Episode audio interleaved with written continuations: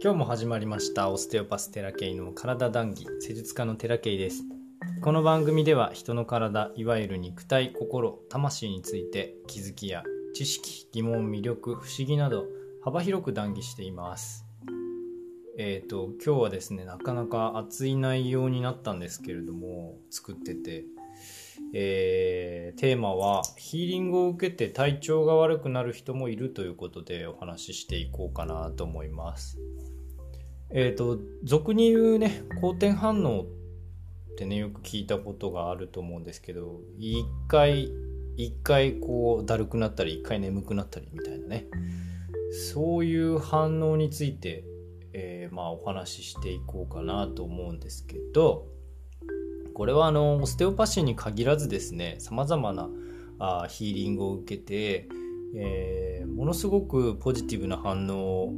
を示される方もいればネガティブなね反応が出る人も中にはいるよっていうことについてねお伝えしていこうと思うんですね。これはあの答えではないので僕の考えというかいろんなあ知識なり経験なり体験なりを通して思うことなのであのまあ軽く聞いていただければなと思うんですけどえーと、大前提として体っていうのは肉体だけじゃないということをね冒頭にも伝えておりますけど、えーと、心と魂も含めているということをね事前にお伝えしておきます。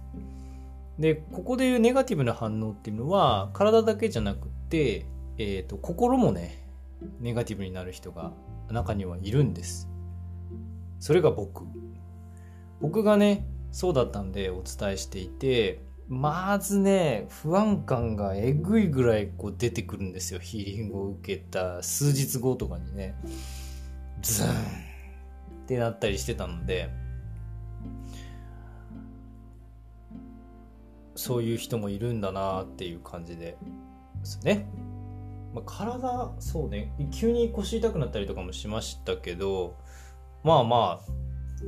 そういうこともありました去年ね。でえっと去年の後半何月だ？8月ぐらいからかな？8月9月ぐらいからずっとですねシータヒーリングというヒーリングをねスペシャルですよあれは。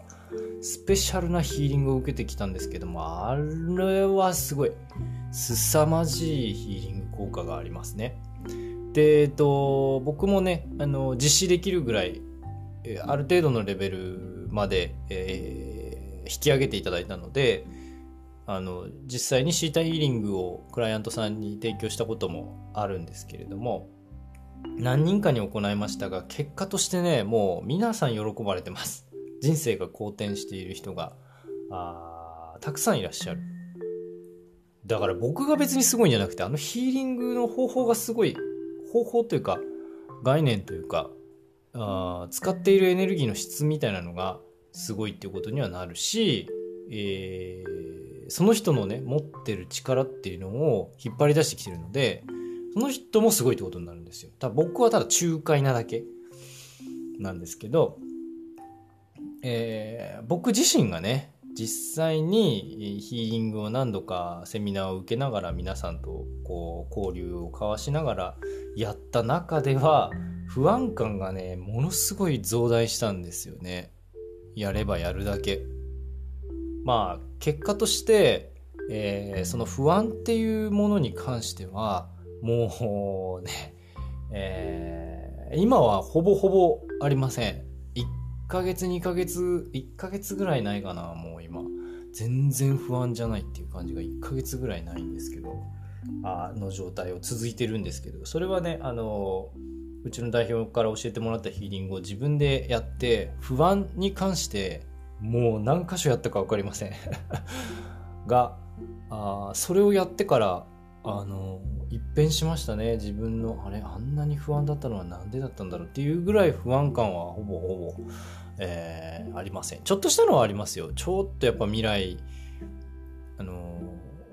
金銭的なことをちらって考えたりとかね。でもそれもだいぶなくなったな。もう、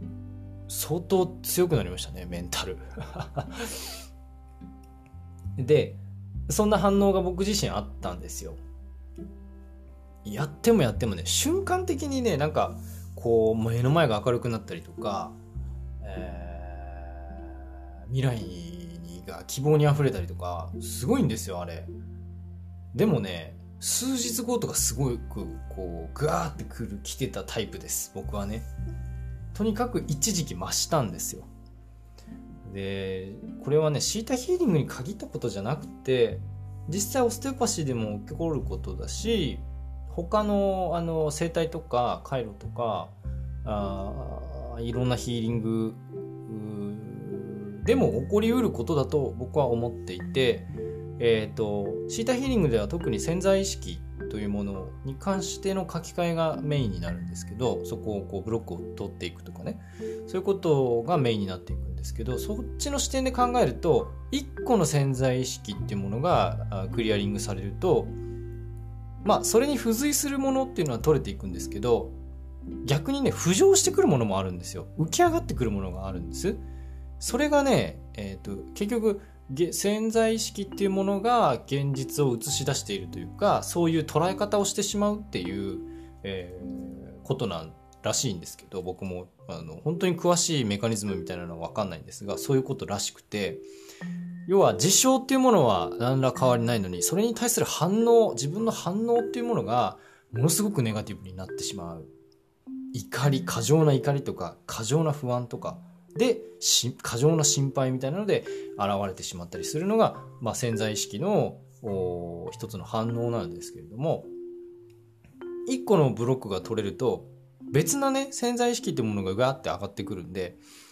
えー、それに対応する反応を自分の体がしてしまうっていうことなんですね。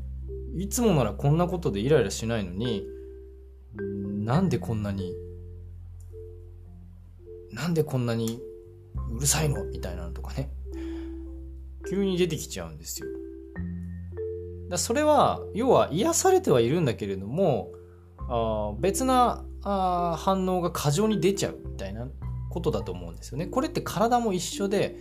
1個の硬さが取れた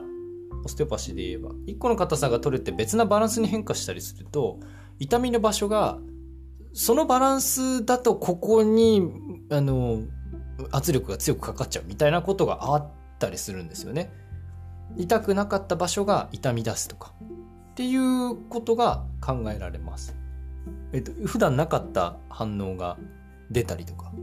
こんなとこが痛くなることなんて今までなかったのに、みたいなね。そういうことが出てくるってことなんですね。あの、硬さは取れているし、ブロックも取れてるんですけど、あの新たな問題それぐらい人間っていうのは、重なって重なって問題っていうものを抱えて生きてるんですね実はそれを抑え込んでるっていうのはものすごいいいなんて言うんでしょうね。問題をこう外に出さないようにする機構っていうのはあ備わってるんだなっていうふうに思います。でえーとさらに言うとですねそのヒーリングによる回復っていうもの自体があ主に自律神経系の反応なんですけどもそんなその回復そのものっていうのがね何らかの原因によって妨げられてるので回復させないようにね逆に不快な反応を示すっていうこともねあるみたいなんですよ。でそこで潜在意識がガーって動き出して治療をやめちゃうとかそのあそのヒーリングの人を敵視しちゃうとかそういう反応とか選択をしてしまうっていうこともねこれねある話なんでだから別に僕のことを嫌いになってくれて全然構わないんですよその人があの止めちゃってるんで癒されるということをやめちゃってるしそういう選択をしてしまったっていう誰がいいとか悪いとかじゃなくてそういうことなんでだから別なところで癒されればいいんですよ。それが別にオステオパシーじゃなくたって、えっ、ー、と、普段の生活でね、急に癒されることだってあるし、そんなのはもう僕の関われる範囲ではないので、もういいんです。そんなぐらいのスタンスで言います。で、本当にね、体って目に見えるほど簡単にできてないんですよ。あの解剖学書とか見てわかるようにかなり複雑なんですけどあれだけ複雑な反応を示しているにもかかわらず、えっ、ー、と、さらにね、さらにいろんな目に見えないもので複雑に絡み合ってるんですよ。で、その体っていうのは、まあ、まあ生きてますわね。生きてるっていうか動き続けますわね。だけどそれを全くメンテナンスせずに何年使ってきたんですかっていうのがほとんどの人がそうだと思うんですよ。であのどこまで自分の体に目を向けて生きてきたのかによって結局やっぱ回復できるかどうかっていうのが変わってくるし、えー、もちろんあの何歳になっても回復することは可能なんですけどそこから目を背けるっていうことをその本人が選択する場合もうこちらからは手出しはできませんという感じになっちゃうんですね。あのドライと思う方は別にドライと思ってくれて構いませんがそれぐらいねあの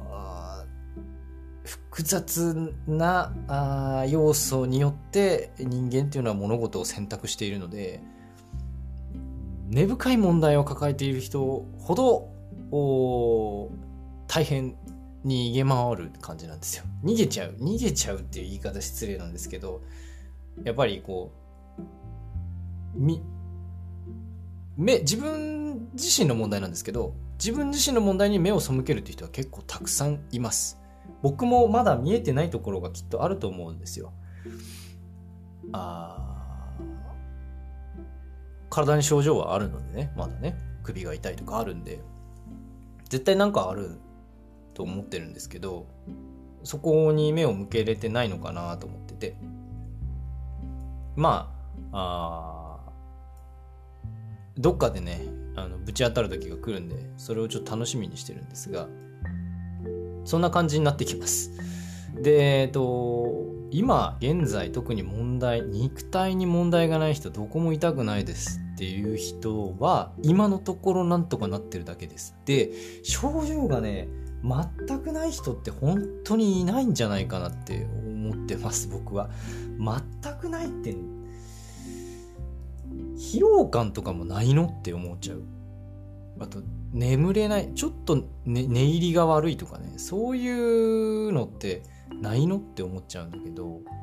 ほんと結構中には「え何の問題もないです」みたいなことっているんだけど。でね別にそれがいいとか悪いとかではなく今んとこなんとかなってるだけだなって思うんです。で、あの、肉体じゃなくて、すでにね、心の方には何らかの問題が出てる人はたくさんいると思います。どちらかっていうと先に心の方がなんか歪んでいくんじゃないかなって僕は思うんですけど、体よりも先に。あ、外傷とかは別ですよ。で、それに気づいてないだけなんですね。例えば固定観念が強い人って固定観念があるっていうことにも気づかないじゃないですか。脅迫観念とかあと怯えとか恐怖とかあと過剰な不安感これは僕ですけど過剰な不安感っていうものはあのねないものなんですよ本来人間には。あるはずないものだと思っていて特に今昔だったらその昔ってその本当に狩猟して狩猟採集の時代ですけどそこだったらね、いつ襲われるか分かんないみたいな恐怖っていうのは、恐怖というか、そういう気候があったから人間は生きてきたし、まあそれが交感神経っていうものだったりするんですけど、そういうのって、全員が全員ないわけではない、あ、あ全員が全員ないっていう言い切れないですけど、ほぼないじゃないですか。明日殺されるっていう人ってめったにいないですよね。明日死ぬかもしれないはもしかしたら病気であるかもしれないけど、明日殺されるとか、明日なんか襲われるとか、明日交通事故に遭うかもしれないみたいな恐怖をわざわざ抱えるような時代とか国じゃないっすよね、今。なのに、めちゃくちゃ不安なんですよ。なんでかわかんないけど。そういったものって、あの、まあね、遺伝子に刻まれているってものもあるみたいなんですけど、必要ないじゃないですか、今。そんなん抱える必要ないじゃないですか。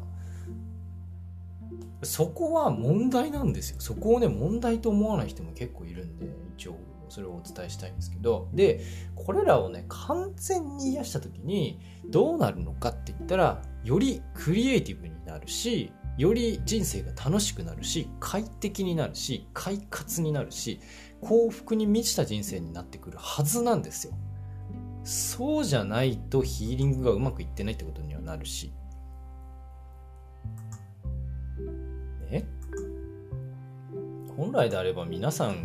あの癒されてほしいですよ。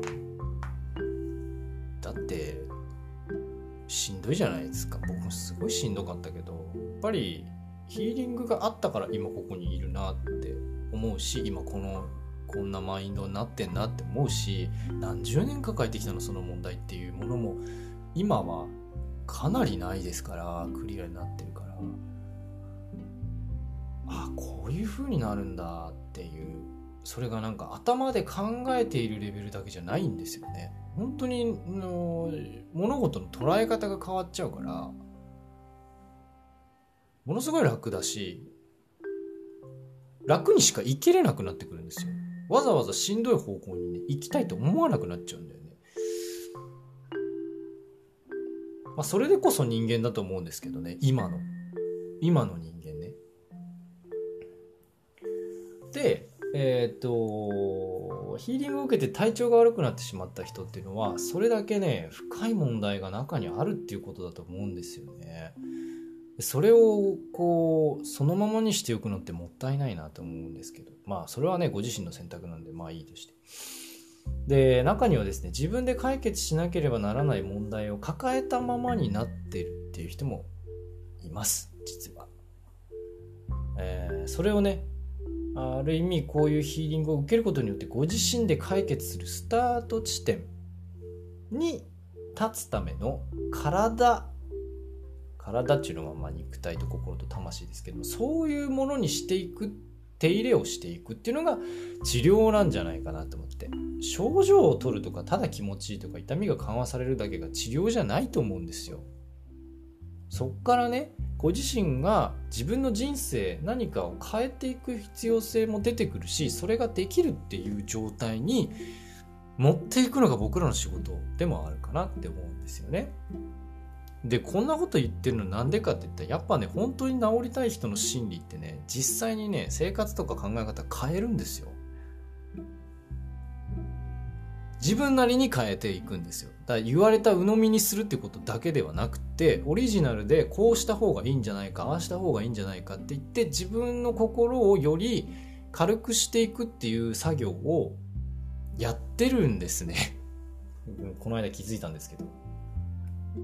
やっていくようになっていくとやっぱヒーリングが進んでるってことなんだと思うんです。でそして実際にその人生にも体にも変化が出てきているしでこれって僕がやった以上の結果だと思うんですねご自身がご自身の体を大事にしようと試みているってことじゃないですかもちろん僕が介入したものっていうのもいくつかあるとは思うんですけど大半はやはり自分の自分で自分の体を大事にするっていう状態にまで持っていけてるからだと思うんですよ。でこうやって体っていうのが良くなっていくんだなっていうのをあの本当に勉強させていただいてます。だから僕がやれることっていうのはあの限られてるんですね。そういうふうに思います。何でもかんでも僕ができるなんてのは昔思ってた時あるんですよ。僕が直してるとかね。僕が直せるようになるとかね。いやそんなんじゃないんだなっていうのを今あの目の当たりにしてますね。結局は最終的にはご自身のあの治るぞっていう意思というかねそういうのに僕らは頼るしかないので、ある程度の法則はあると思います。こう、こう、こうすればこうなるみたいなのはあると思うけれども、それはそれまでなんですよね。でっていう話で。もうだから、結局は、その人たち本人が治るっていう治るっていうかより良くしていく体を大事にしていくっていう選択ができるっていう状態にまで僕が持っていくっていうのが役割だなって前も言ったかなこれ。思ってます今はね。本当に心から思ってます。ちょっと熱くなっちゃいました。いつもこんな感じですいませんが。でね今日の談義はここら辺にしておきます。ご視聴ありがとうございました。励みに励みに噛むな。励みになりますのでよろしければお気に入り登録よろしくお願いします。毎朝6時に配信しておりますのでこれからもあご視聴お願いいたします。またね